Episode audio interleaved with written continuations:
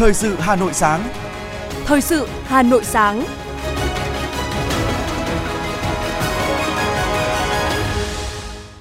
Thúy Hằng xin được đồng hành cùng quý thính giả trong 30 phút của chương trình Thời sự sáng ngày hôm nay, thứ sáu ngày 11 tháng 11 năm 2022. Chương trình có những nội dung chính sau. Chủ tịch nước Nguyễn Xuân Phúc sẽ thăm chính thức Thái Lan và tham dự hội nghị APEC lần thứ 29 từ ngày 16 đến ngày 19 tháng 11. Hà Nội tôn vinh doanh nhân doanh nghiệp Thăng Long năm 2022. Bệnh viện Trung ương Quân đội 108 cứu sống cụ ông 100 tuổi bị đột quỵ. Đây là kỷ lục người già nhất tại Việt Nam bị đột quỵ não được cứu sống thành công. Phần tin thế giới có những thông tin. Nga thông báo rút quân khỏi Quezon, tổ chức Hiệp ước Bắc Đại Tây Dương NATO lên tiếng. Singapore thông qua luật chống nội dung độc hại trên mạng xã hội. Indonesia thu hồi giấy phép của hai công ty sản xuất thuốc dạng siro do bị nghi ngờ liên quan đến hàng trăm ca tử vong của trẻ em bị tổn thương thận cấp tính. Sau đây là nội dung chi tiết. Thưa quý vị, nhận lời mời của Thủ tướng Vương quốc Thái Lan Prayut Chan-ocha, Chủ tịch nước Nguyễn Xuân Phúc và phu nhân cùng đoàn đại biểu cấp cao nước Cộng hòa xã hội chủ nghĩa Việt Nam sẽ thăm chính thức Vương quốc Thái Lan và tham dự hội nghị các nhà lãnh đạo Diễn đàn Hợp tác Kinh tế Châu Á-Thái Bình Dương APEC lần thứ 29 được tổ chức tại Bangkok, Thái Lan từ ngày 16 đến ngày 19 tháng 11. Chiều ngày 10 tháng 11, Thủ tướng Chính phủ Phạm Minh Chính cùng lãnh đạo các nước ASEAN tham dự phiên đối thoại với đại diện Đại hội đồng Liên nghị Việt ASEAN, IPA, Thanh niên và Hội đồng Tư vấn Kinh doanh ASEAN, ABAC. Đây là các hoạt động đầu tiên trong chuỗi hội nghị cấp cao ASEAN lần thứ 40, 41 và các hội nghị cấp cao liên quan. Phát biểu tại phiên đối thoại với ABAC, Thủ tướng Chính phủ Phạm Minh Chính đánh giá cao nỗ lực và tinh thần tự cường của các doanh nghiệp vươn lên mạnh mẽ sau giai đoạn khó khăn của dịch bệnh 2019. Thủ tướng khẳng định các doanh nghiệp là lực lượng nòng cốt đóng góp vào tăng trưởng chung, nhất là trong giai đoạn phục hồi mở cửa sau đại dịch. Tại Việt Nam, tổng sản phẩm quốc nội GDP trong 9 tháng đầu năm tăng 8,83%, trong đó khu vực doanh nghiệp đóng góp trên 60% GDP số doanh nghiệp thành lập mới và trở lại hoạt động gấp khoảng 1,45 lần số doanh nghiệp rút lui. Thủ tướng Phạm Minh Chính khẳng định, chính phủ Việt Nam luôn chú trọng cải cách thể chế, cải thiện môi trường đầu tư kinh doanh, hỗ trợ doanh nghiệp, nhất là các doanh nghiệp nhỏ, siêu nhỏ và vừa, tạo thuận lợi cho tất cả các thành phần kinh tế phát triển, nhất là khu vực kinh tế tư nhân – để khuyến khích và tăng cường hơn nữa sự tham gia đóng góp của doanh nghiệp vào tiến trình xây dựng cộng đồng ASEAN, Thủ tướng đề nghị tăng cường đối thoại, hợp tác để các chính sách được hoạch định phù hợp với định hướng chiến lược của các quốc gia và nguyện vọng của cộng đồng doanh nghiệp, sát với tình hình thực tiễn vì lợi ích thực sự của người dân. Bên cạnh kiểm soát tốt dịch COVID-19, Thủ tướng Phạm Minh Chính đề nghị chính phủ các nước ASEAN tiếp tục triển khai đồng bộ các giải pháp giữ vững ổn định vĩ mô, kiểm soát lạm phát, thúc đẩy tăng trưởng, đào đảm bảo đảm các cân đối lớn của nền kinh tế, ứng phó kịp thời với nguy cơ suy thoái, khủng hoảng từ bên ngoài, giải quyết hài hòa giữa hợp tác và cạnh tranh kinh tế quốc tế, thúc đẩy trao đổi thương mại.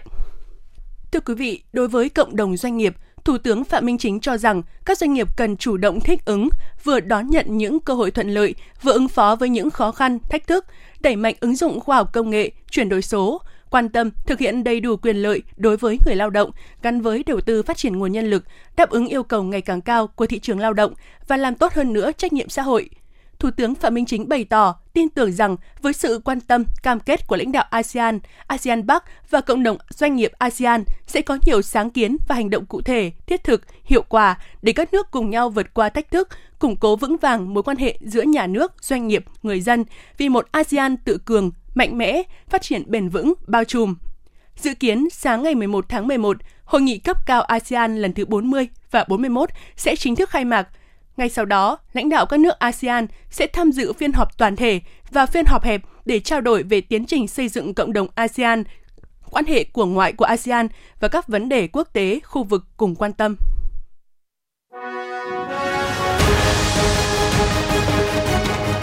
Thời sự Hà Nội, nhanh, chính xác, tương tác cao.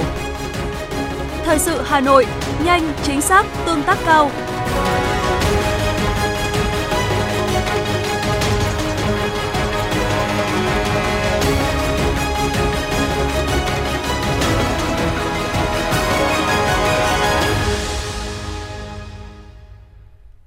Quý vị và các bạn, tối qua, lễ tôn vinh doanh nhân doanh nghiệp Thăng Long năm 2022 với chủ đề Văn hóa doanh nghiệp hội nhập phát triển đã diễn ra tại Nhà hát lớn Hà Nội. Lễ tôn vinh do Hiệp hội Doanh nghiệp nhỏ và vừa thành phố Hà Nội phối hợp với Sở Kế hoạch và Đầu tư, Sở Công Thương, Sở Văn hóa và Thể thao, Trung tâm xúc tiến đầu tư, thương mại, du lịch Hà Nội và Ban thi đua khen thưởng thành phố tổ chức – lễ tôn vinh doanh nhân, doanh nghiệp Thăng Long là một trong những hoạt động thường niên nhằm ghi nhận, động viên cộng đồng doanh nghiệp tiêu biểu. Đây cũng là sự kiện quan trọng ghi nhận những nỗ lực của các doanh nghiệp trong hành trình đóng góp tích cực và hoạt động chung của thành phố Hà Nội, phản ánh của phóng viên Như Hoa. Chương trình có sự tham dự của đồng chí Nguyễn Sinh Hùng, nguyên Chủ tịch Quốc hội, đồng chí Trần Sĩ Thanh, Ủy viên Trung ương Đảng, Phó Bí thư Thành ủy, Chủ tịch Ủy ban nhân dân thành phố Hà Nội, Chủ tịch Hội đồng thi đua khen thưởng thành phố, Cùng tham dự có lãnh đạo đại diện các cơ quan trung ương, thành ủy, đại sứ quán tham tán thương mại các nước, đại biểu thành phố, sở, ngành, hiệp hội các tỉnh, thành và hơn 200 doanh nghiệp, đại diện cho hơn 362.000 doanh nghiệp thủ đô. Trong diễn văn chào mừng lễ tôn vinh, ông Mạc Quốc Anh, Phó Chủ tịch kiêm Tổng thư ký Hiệp hội Doanh nghiệp nhỏ và vừa thành phố Hà Nội cho biết, chương trình nhằm tôn vinh những doanh nghiệp đã có nhiều thành tích trong sản xuất, kinh doanh, tích cực tham gia các hoạt động của hiệp hội và chủ động trong hội nhập kinh tế quốc tế, đóng góp vào phát triển kinh tế xã hội của thủ đô với chủ đề Văn hóa doanh nghiệp hội nhập phát triển, lễ tôn vinh doanh nhân, doanh nghiệp Thăng Long năm 2022 góp phần thống nhất về nhận thức trong cộng đồng doanh nghiệp và xã hội, từ đó tạo nền tảng hình thành và phát triển văn minh kinh doanh của thành phố Hà Nội nói riêng cũng như cả nước nói chung. Ngày Văn hóa Doanh nghiệp Việt Nam được tổ chức hàng năm nhằm khẳng định vai trò, vị trí, tầm quan trọng của văn hóa doanh nghiệp, tuyên truyền, phổ biến và nâng cao nhận thức về văn hóa doanh nghiệp thúc đẩy việc xây dựng và phát triển văn hóa doanh nghiệp tại thủ đô nói riêng và tại Việt Nam đối với các doanh nghiệp nói chung cũng như trên toàn xã hội. Nhiều doanh nhân, doanh nghiệp phát huy tinh thần dân tộc,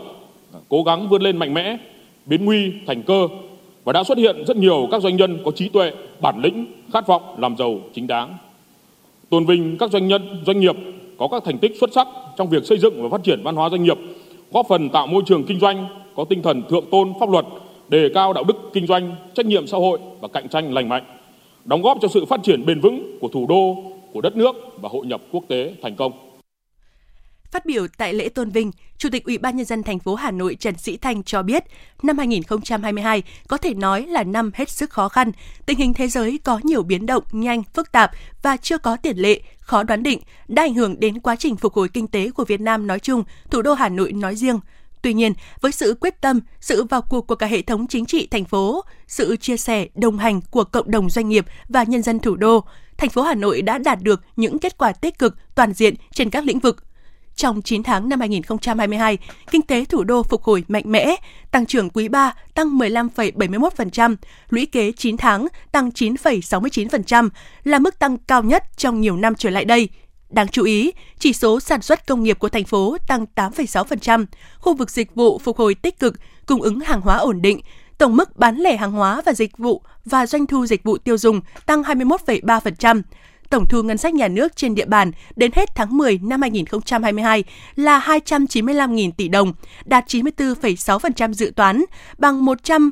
bằng 111,9% so với cùng kỳ. Tổng vốn đầu tư phát triển toàn xã hội đạt gần 305.000 tỷ đồng, tăng 22,1%. Chỉ số năng lực cạnh tranh của thành phố năm 2021 tiếp tục thuộc nhóm 10 địa phương có chất lượng điều hành tốt nhất cả nước. Thành phố Hà Nội đặt mục tiêu trở thành trung tâm chuyển đổi số, đổi mới sáng tạo và khởi nghiệp của cả nước.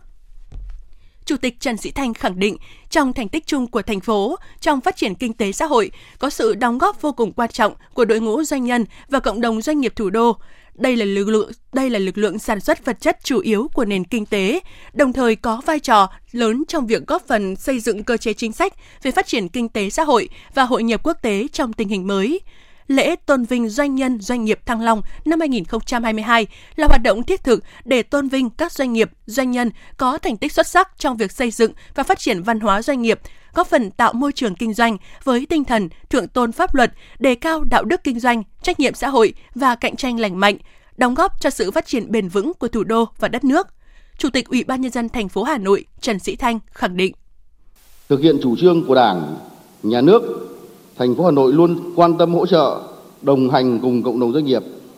kịp thời ban hành nhiều cơ chế chính sách nhằm cải thiện môi trường đầu tư kinh doanh, hỗ trợ thúc đẩy doanh nghiệp phát triển. Đồng thời đẩy mạnh cải cách hành chính gắn với xây dựng chính quyền điện tử, chính quyền số và nền hành chính công hiện đại với phương châm lấy người dân và doanh nghiệp làm trung tâm phục vụ, coi sự thành công của các nhà đầu tư, các doanh nghiệp chính là thành công của chính quyền thành phố. Trong đó, chúng ta vui mừng nhận thấy cộng đồng doanh nghiệp nhỏ và vừa thành phố có những bước phát triển mạnh mẽ. Nhiều doanh nghiệp, doanh nhân đã tạo đột phá trong quản trị doanh nghiệp, sản xuất, kinh doanh để vươn lên thành lập những tập đoàn kinh tế, doanh nghiệp tư nhân lớn mạnh với những dự án mang tầm vóc quốc tế, tiên phong trong một số ngành, lĩnh vực quan trọng như sản xuất ô tô, hàng không, công nghệ, thông tin, đóng góp hơn 40% ngân sách nhà nước Ờ, cho thành phố, tạo công an việc làm cho hơn 50% lao động, tạo thêm việc làm mới cho trên 200.000 người mỗi năm. Đồng thời, tích cực tham gia các chương trình an sinh xã hội của thành phố, qua đó ngày càng khẳng định vai trò nòng cốt, tiên phong trong công cuộc xây dựng và phát triển thủ đô.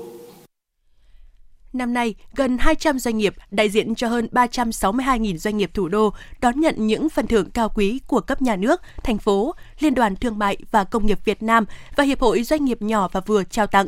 huân chương lao động, cờ đơn vị xuất sắc phong trào thi đua của chính phủ, bằng khen của Thủ tướng Chính phủ, khen thưởng cúp Thăng Long, cờ đơn vị xuất sắc phong trào thi đua của thành phố Hà Nội, bằng khen của Ủy ban nhân dân thành phố Hà Nội.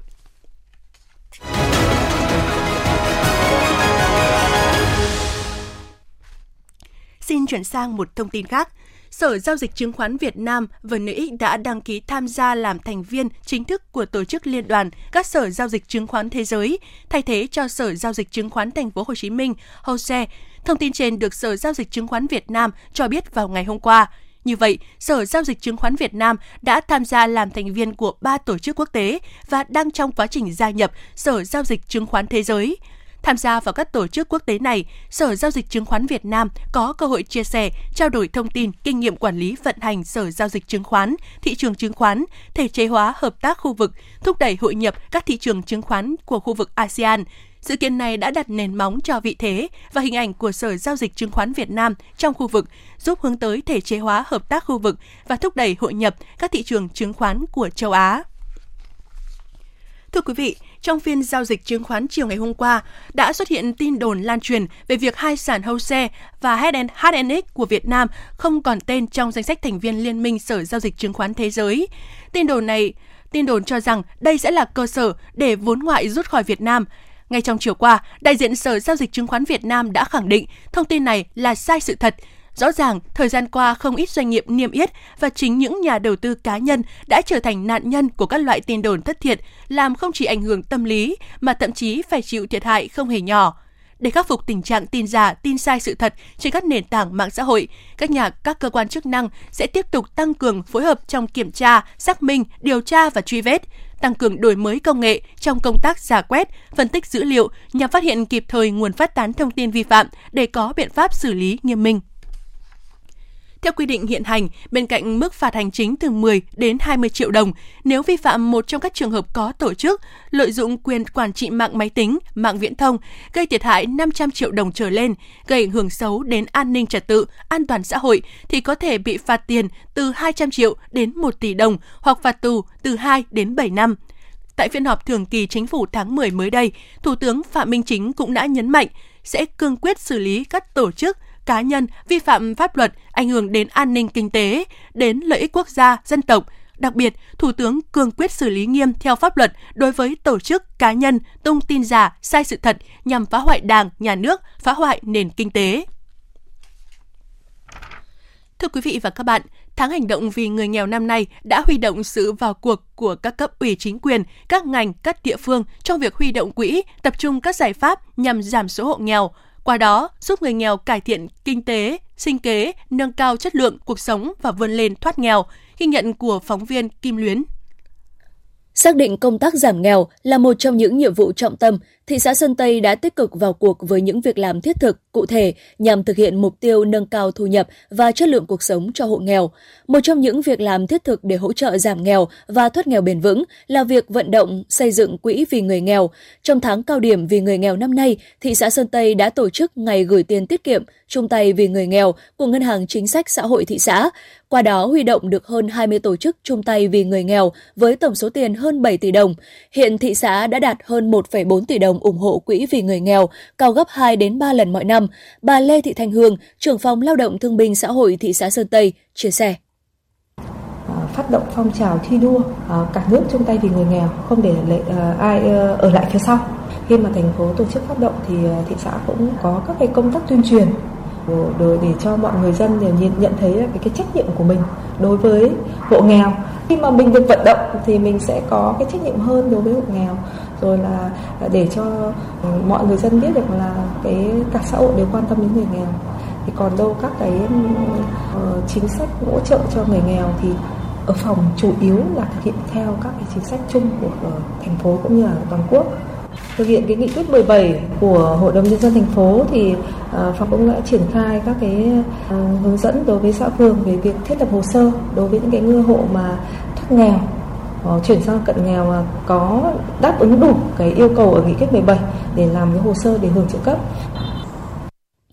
với mục tiêu tập trung mọi nguồn lực để giúp đỡ hộ nghèo, đặc biệt trong tháng cao điểm vì người nghèo, Ủy ban Mặt trận Tổ quốc các cấp đã trích quỹ vì người nghèo và vận động các doanh nghiệp, các nhà hảo tâm hỗ trợ cho hộ nghèo, hộ cận nghèo, hộ có hoàn cảnh đặc biệt khó khăn với tổng số tiền gần 21 tỷ đồng. Ủy ban Mặt trận Tổ quốc Việt Nam thành phố cũng đã vận động doanh nghiệp, tổ chức nhà hảo tâm hỗ trợ các hộ nghèo, hộ có hoàn cảnh khó khăn các đồ dùng thiết yếu như bình lọc nước, bồn nước, ấm chén, nồi cơm điện, các khóa học tiếng Anh, thực phẩm bảo vệ sức khỏe trị giá trên 3,8 tỷ đồng. Ủy ban Mặt trận Tổ quốc cấp huyện hỗ trợ xây dựng 302 nhà đại đoàn kết, sửa chữa 78 nhà trị giá 14 tỷ đồng, hỗ trợ giống, vốn, vật tư sản xuất, phương tiện lao động, khám chữa bệnh, hỗ trợ con em hộ nghèo đi học, tặng các xuất quà cho các hộ nghèo, hộ có hoàn cảnh khó khăn trị giá trên 10 tỷ đồng. Ngoài ra, đã vận động các doanh nghiệp, tổ chức, nhà hảo tâm hỗ trợ các hộ nghèo, hộ có hoàn cảnh khó khăn, xây sửa nhà đại đoàn kết, tặng xe đạp cho trẻ em nghèo, giúp khám chữa bệnh cho hộ nghèo với tổng giá trị trên 625 triệu đồng. Bà Lý Thị Thu Hương, Phó trưởng phòng Lao động Thương binh và Xã hội huyện Thường Tín cho biết. Chúng tôi cũng phối hợp với Ủy ban nhân dân các xã thị trấn, đặc biệt là với Ngân hàng Chính sách Xã hội ờ, có cái chương trình mà hỗ trợ qua Ngân hàng Chính sách Xã hội. Thứ nhất là về nhà ở, thứ hai là vay vốn tạo việc làm. Đấy, thì ờ, cũng ờ, phối hợp để làm sao mà cho các hộ nghèo chúng ta có thể thoát nghèo. Tháng cao điểm vì người nghèo không chỉ dừng lại ở việc giúp người nghèo về vật chất, mà quan trọng là khơi dậy được tính cộng đồng trách nhiệm, kêu gọi sức mạnh đoàn kết của mọi tấm lòng, cùng giúp người nghèo thoát nghèo, vươn lên ổn định cuộc sống.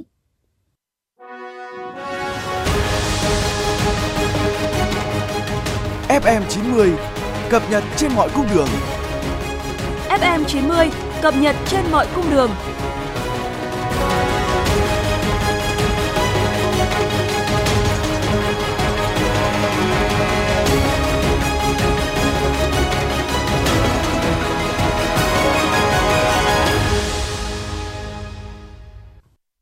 Xin được chuyển sang những thông tin khác. Bệnh viện Trung ương Quân đội 108 cho biết, tại khoa đột quỵ não, Viện Thần Kinh của bệnh viện vừa tiếp nhận một cụ ông 100 tuổi ở Bắc Ninh bị đột quỵ thiếu máu não do tắc mạch đã khỏe mạnh hoàn toàn chỉ sau vài ngày điều trị. Đây là kỷ lục người già nhất tại Việt Nam bị đột quỵ não được cứu sống thành công.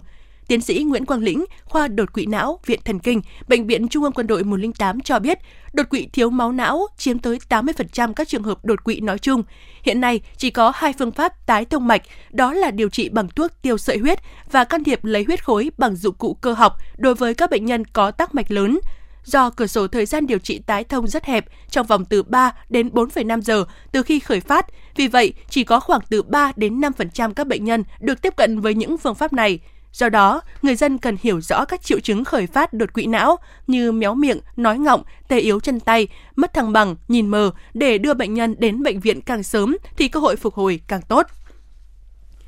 Thưa quý vị, ngày 10 tháng 11, Công đoàn ngành giáo dục Hà Nội tổ chức lễ trao giải cuộc thi Thầy cô trong mắt em lần thứ hai năm 2022. Thầy cô trong mắt em là cuộc thi nhằm ghi nhận, tôn vinh, lan tỏa những tấm gương nhà giáo tâm huyết, sáng tạo, có tác động và ảnh hưởng tích cực tạo động lực, truyền cảm hứng cho học sinh. Thông qua đó, tuyên truyền nhân rộng các tấm gương, hình ảnh đẹp về thầy cô giáo, về ngành giáo dục, về truyền thống tôn sư trọng đạo. Tại buổi lễ, đại diện lãnh đạo Công đoàn ngành giáo dục Hà Nội đã tặng giấy chứng nhận cho các tác phẩm đoạt giải và tặng giấy khen cho 5 nhân vật tiêu biểu trong các tác phẩm đoạt giải đặc biệt cuộc thi Thầy cô trong mắt em năm 2022. Năm nhân vật tiêu biểu trong các tác phẩm đoạt giải đặc biệt được tặng giấy khen gồm cô giáo Phạm Thanh Minh, trường Trung học cơ sở Thanh Xuân Trung, quận Thanh Xuân, cô giáo Lã Thị Thanh Hằng, trường Trung học cơ sở Tân Định, quận Hoàng Mai, thầy giáo Nguyễn Đức Trường, trường Trung học cơ sở Đa Tốn, huyện Gia Lâm, thầy giáo Đỗ Văn Sơn, trường Trung học cơ sở Phú Minh, huyện Sóc Sơn, cô giáo Nguyễn Thị Vân Hồng,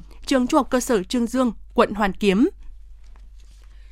Liên ngành giao thông vận tải, cảnh sát giao thông, công thương Hà Nội kiến nghị xe ô tô vận chuyển xăng dầu có tải trọng toàn bộ xe cho phép từ 10 tấn trở lên theo danh sách đề nghị của Sở Công Thương, được phép hoạt động trong phạm vi hạn chế 24 trên 24 giờ trong tối đa 3 tháng. Hết thời hạn 3 tháng, các đơn vị có nhu cầu vận chuyển tiếp đề xuất xin gia hạn. Trường hợp thời hạn hiệu lực còn lại của giấy chứng nhận kiểm định an toàn kỹ thuật và bảo vệ môi trường ngắn hơn 3 tháng, thì thời gian trong giấy chấp thuận cho phương tiện được phép hoạt động trong phạm vi hạn chế, được cấp bằng thời gian còn lại của giấy chứng nhận kiểm định an toàn kỹ thuật và bảo vệ môi trường. Cùng với đó, liên ngành đề nghị Sở Công Thương đôn đốc các đơn vị đầu mối kinh doanh xăng dầu tuân thủ luật giao thông đường bộ và các luật khác có liên quan, các biển báo hạn chế tải trọng, hạn chế chiều cao, quyết định phân luồng của giao thông của Sở Giao thông Vận tải, chịu sự kiểm tra, kiểm soát của các lực lượng kiểm soát giao thông trên đường bộ.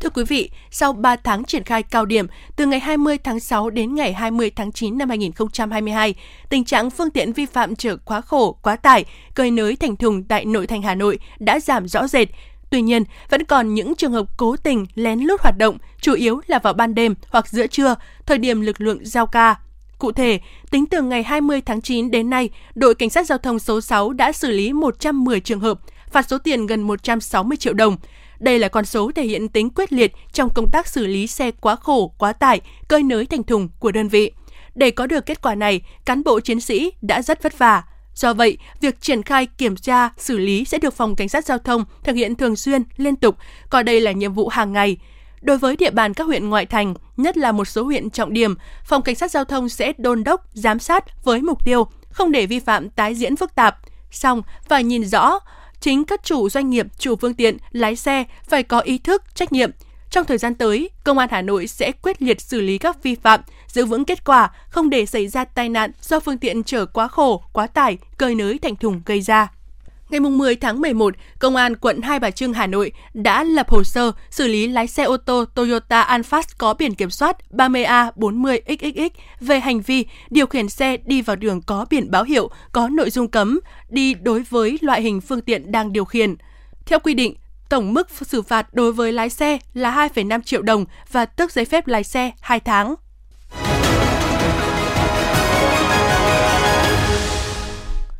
Xin chuyển sang phần tin thế giới. Tổng thống Ukraine Volodymyr Zelensky tuyên bố nước này sẽ thận trọng hơn, không vội mừng và không quá mạo hiểm tại chiến trường phía Nam sau khi Nga thông báo rút quân khỏi một số khu vực ở Kherson. Trước đó, quân đội Nga đã phá hủy nhiều cây cầu tại Kherson nhằm làm chậm đà tiến công của quân đội Ukraine. Thưa quý vị, cơ quan thống kê Philippines vừa công bố số liệu cho thấy tổng sản phẩm quốc nội của nước này trong quý 3 năm 2022 đã tăng 7,6%, cao hơn dự báo. Số liệu ghi nhận trong quý 3 vừa qua đã đưa Philippines lên xếp thứ hai trong số các quốc gia có tốc độ tăng trưởng kinh tế mạnh nhất khu vực Đông Nam Á sau Việt Nam. Bộ trưởng Kế hoạch Kinh tế Philippines cho biết, đến thời điểm này, mục tiêu tăng trưởng từ 6,5% đến 7,5% trong năm nay là hoàn toàn khả thi. Tuy nhiên, Philippines vẫn đứng trước áp lực lạm phát cao, nguyên nhân xuất phát từ các rủi ro bên ngoài và hậu quả của các trận bão gần đây. Singapore vừa thông qua luật chống nội dung độc hại trên mạng xã hội. Theo đó, cơ quan chức năng có thẩm quyền yêu cầu các nền tảng mạng xã hội xóa các bài đăng có nội dung xấu độc. Các công ty truyền thông xã hội có thể chịu mức phạt tới 715.000 đô la Mỹ nếu không tuân thủ luật trên. Ngoài tiền phạt, cơ quan phát triển truyền thông Infocom cũng có thể yêu cầu các nhà cung cấp dịch vụ Internet chặn quyền truy cập của người dùng ở Singapore. Thử nghiệm vaccine ngừa COVID-19 dạng miếng rán. Đây là công trình nghiên cứu của công ty eSync Vaxas kết hợp với trường đại học Sunshine Coast tại Australia thực hiện. Hiện các miếng rán đã thử nghiệm trên trẻ em để đánh giá phản ứng. Trong quá trình thử nghiệm, miếng dán sẽ được dính ở trên da khoảng 2 phút, nhưng các nhà nghiên cứu hy vọng thời gian này có thể giảm xuống còn 10 giây, vừa nhanh, vừa đơn giản. Cơ quan Quản lý Thực phẩm và Dược phẩm Indonesia thông báo thu hồi giấy phép sản xuất của hai công ty dược phẩm nội địa sản xuất thuốc ho dạng siro do nghi ngờ liên quan đến hàng trăm ca tử vong của trẻ em bị tổn thương thận cấp tính. Đó là các công ty Samco Pharma và Cipros Pharma. Hai nhà sản xuất trên đã được lệnh phải thu hồi các sản phẩm và tiêu hủy những lô hàng còn lại. Hiện giới chức Indonesia đang điều tra gần 200 trường hợp trẻ tử vong do tổn thương thận cấp tính. Theo thống kê của Cơ quan Năng lượng Quốc tế IEA, Hàn Quốc hiện là quốc gia có hạ tầng sạc ô tô điện tốt nhất thế giới. Số liệu ghi nhận cứ 2,6 ô tô điện đang lưu hành tại Hàn Quốc thì có một điểm sạc. Như vậy, độ phủ hạ tầng sạc xe điện tại Hàn Quốc thậm chí cao hơn đáng kể so với nhiều quốc gia phát triển. Với nhiều biện pháp kết hợp, Hàn Quốc kỳ vọng nhanh chóng tăng số lượng xe điện ra đường trong thời gian tới. Năm 2025, nước này dự kiến có khoảng 3 triệu xe điện lưu hành, tức là gấp 10 lần con số hiện nay, khoảng 300.000 xe tính tới tháng 7 năm 2022 ít nhất 10 người thiệt mạng và một số người bị thương trong vụ hỏa hoạn xảy ra vào ngày 10 tháng 11 ở một khu trọ chật trội của các lao động nước ngoài tại thủ đô Mel của Maldives. Đây tất cả đều là những người lao động nước ngoài, gồm 9 người Ấn Độ và một người Bangladesh.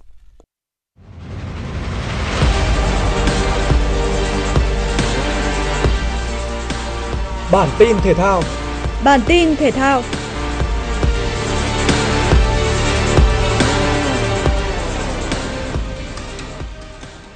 Nguyễn Thị Tâm bước vào trận bán kết hạng 50 kg ở giải vô địch boxing châu Á. Đối thủ của võ sĩ 28 tuổi là hạt giống số 3, Kang Do-yeon đến từ Hàn Quốc. Bất chấp phải so tài với một cái tên được đánh giá cao, tay đấm Việt Nam vẫn nhập cuộc cùng sự chủ động. Cô di chuyển hợp lý, hiệu quả trong từng tình huống ra đòn. Nhà vô địch SEA Games 31 tận dụng rất tốt ưu thế sải tay khiến Doyon gần như không thể tiếp cận. Hiệp 1 khép lại cả năm giám định đều chấm thắng cho võ sĩ đến từ Việt Nam. Sang hiệp 2, thế trận không có nhiều thay đổi. Tâm vẫn là người chơi áp đảo với khả năng tấn công đa dạng. Hiệp 3, thể lực của Doyon đi xuống và không thể tạo được bất ngờ.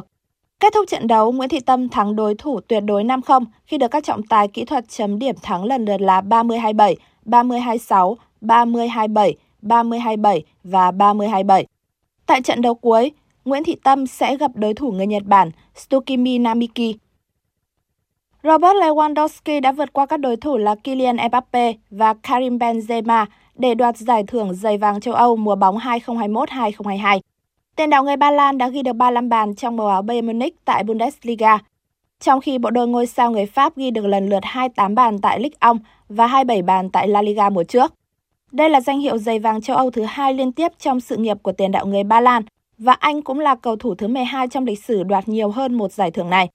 Lewandowski có 7 mùa liên tiếp ghi trên 20 bàn ở giải vô địch quốc gia. Mùa này anh đã ghi 13 bàn qua 14 trận tại La Liga, nhưng chỉ đang đứng thứ 3 trong cuộc đua giày vàng. Tiền đạo trẻ 22 tuổi Erling Haaland đang dẫn đầu với 18 bàn trong màu áo Man City ở ngoại hạng Anh. Thưa quý vị, Đài khí tượng thủy văn khu vực Đồng bằng Bắc Bộ dự báo đêm qua và sáng nay ngày 11 tháng 11, thành phố Hà Nội phổ biến có mưa nhỏ và sương mù nhẹ vài nơi. Riêng khu vực phía Tây không mưa, thời tiết lạnh, nhiệt độ thấp nhất từ 20 đến 22 độ C.